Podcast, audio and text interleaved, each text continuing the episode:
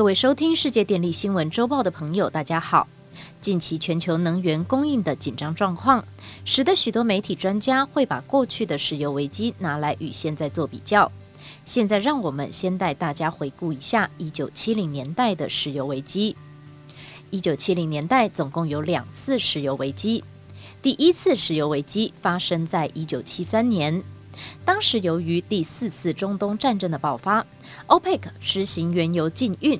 也导致原油价格从禁运前的每桶三美元涨到每桶十二美元，上涨了四倍。第二次石油危机则发生在一九七九年，触发的主要因素是伊朗伊斯兰革命引起的石油供给减少，当时的石油供给下降了百分之四。引起了全球性的恐慌，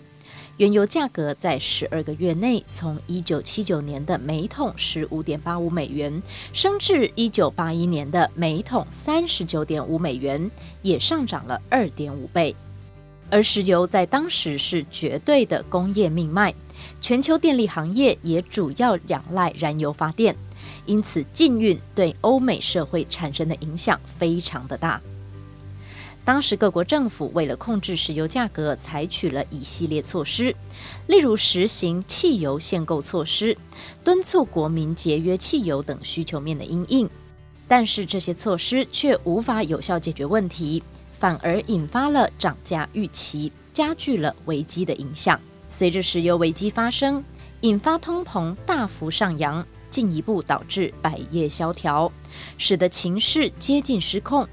各国失业率开始随着通膨率大幅飙高，甚至造成美国出现史上两次停滞性通膨的发生。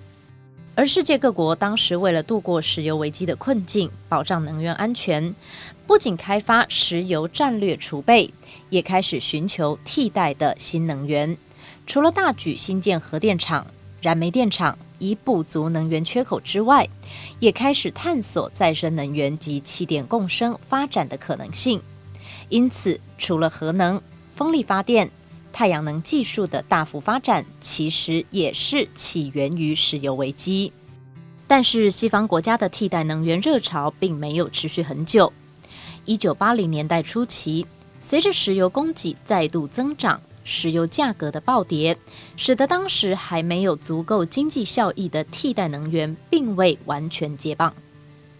两次石油危机，我们可以简单归纳，主要在供给、价格与需求三个面向都发生了短期难以解决的问题，使情势恶化，多年后才得以改善。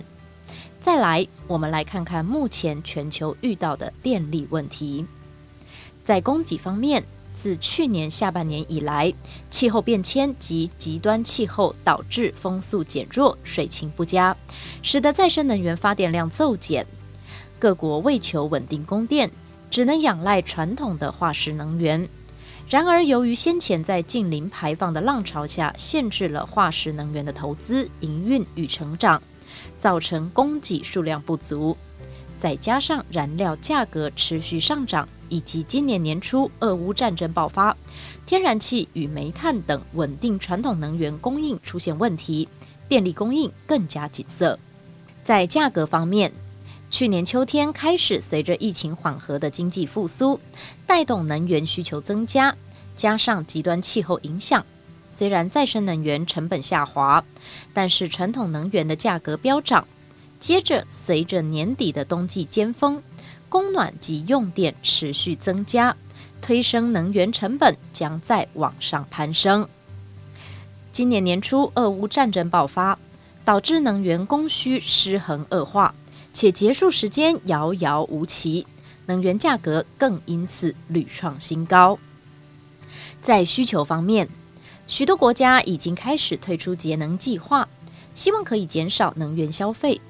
例如，德国政府已下达降低对俄罗斯天然气依赖度的命令，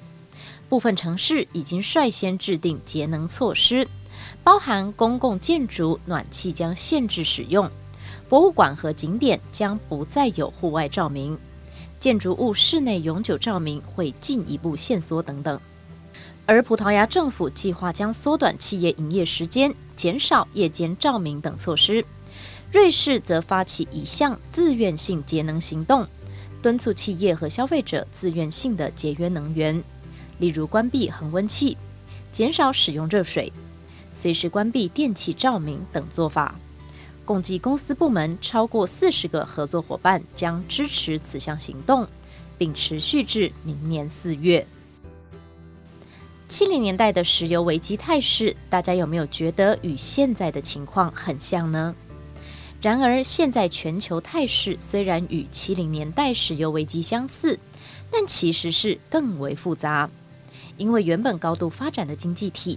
供电无余的国家也开始出现了问题。首先是美国，由于天然气、煤炭和石油等化石燃料成本飙升，导致电费急剧上升。目前有两千万户家庭。相当全国六分之一的用户无法按时支付电费和燃气费等能源账单，电价飙涨，连带的牵动四十年来最高的通货膨胀，吞噬了工资，并在经济上对穷人造成重创，很可能将出现断电海啸的现象。再来是中国，中国近期的热浪是自一九六一年有完整记录以来最长的一次。两个多月来，干旱与高温影响了依赖水电的西南地区农作物生长，威胁牲畜生存，并要求部分工业停产，来确保家庭的电力供应。中国努力缓解电力短缺问题，并为受干旱影响的长江流域输送更多的水，同时通过部署救灾资金、播种气象云和开发新的能源供应。来应对这场创纪录的热浪，但是目前只能做到避免拉闸限电，以保障家庭用户有电可用，而对工业用户则无法提供明确保证，随时要面对停电情势。最后是欧洲，由于是俄乌战争直接影响的苦主，除了能源供应紧缩，加上能源价格持续高涨。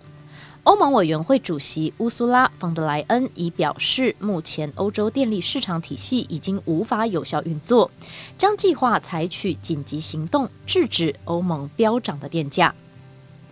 综合以上报道，我们可以发现，世界各国为了不再依赖化石燃料，未来长期而言，再生能源的发展将蔚为主流。但是短期而言，供应相对稳定的化石燃料。对于稳定供电仍然是不可或缺的要角，虽然会影响各国减碳目标，但是就像德国经济部长哈贝克表示，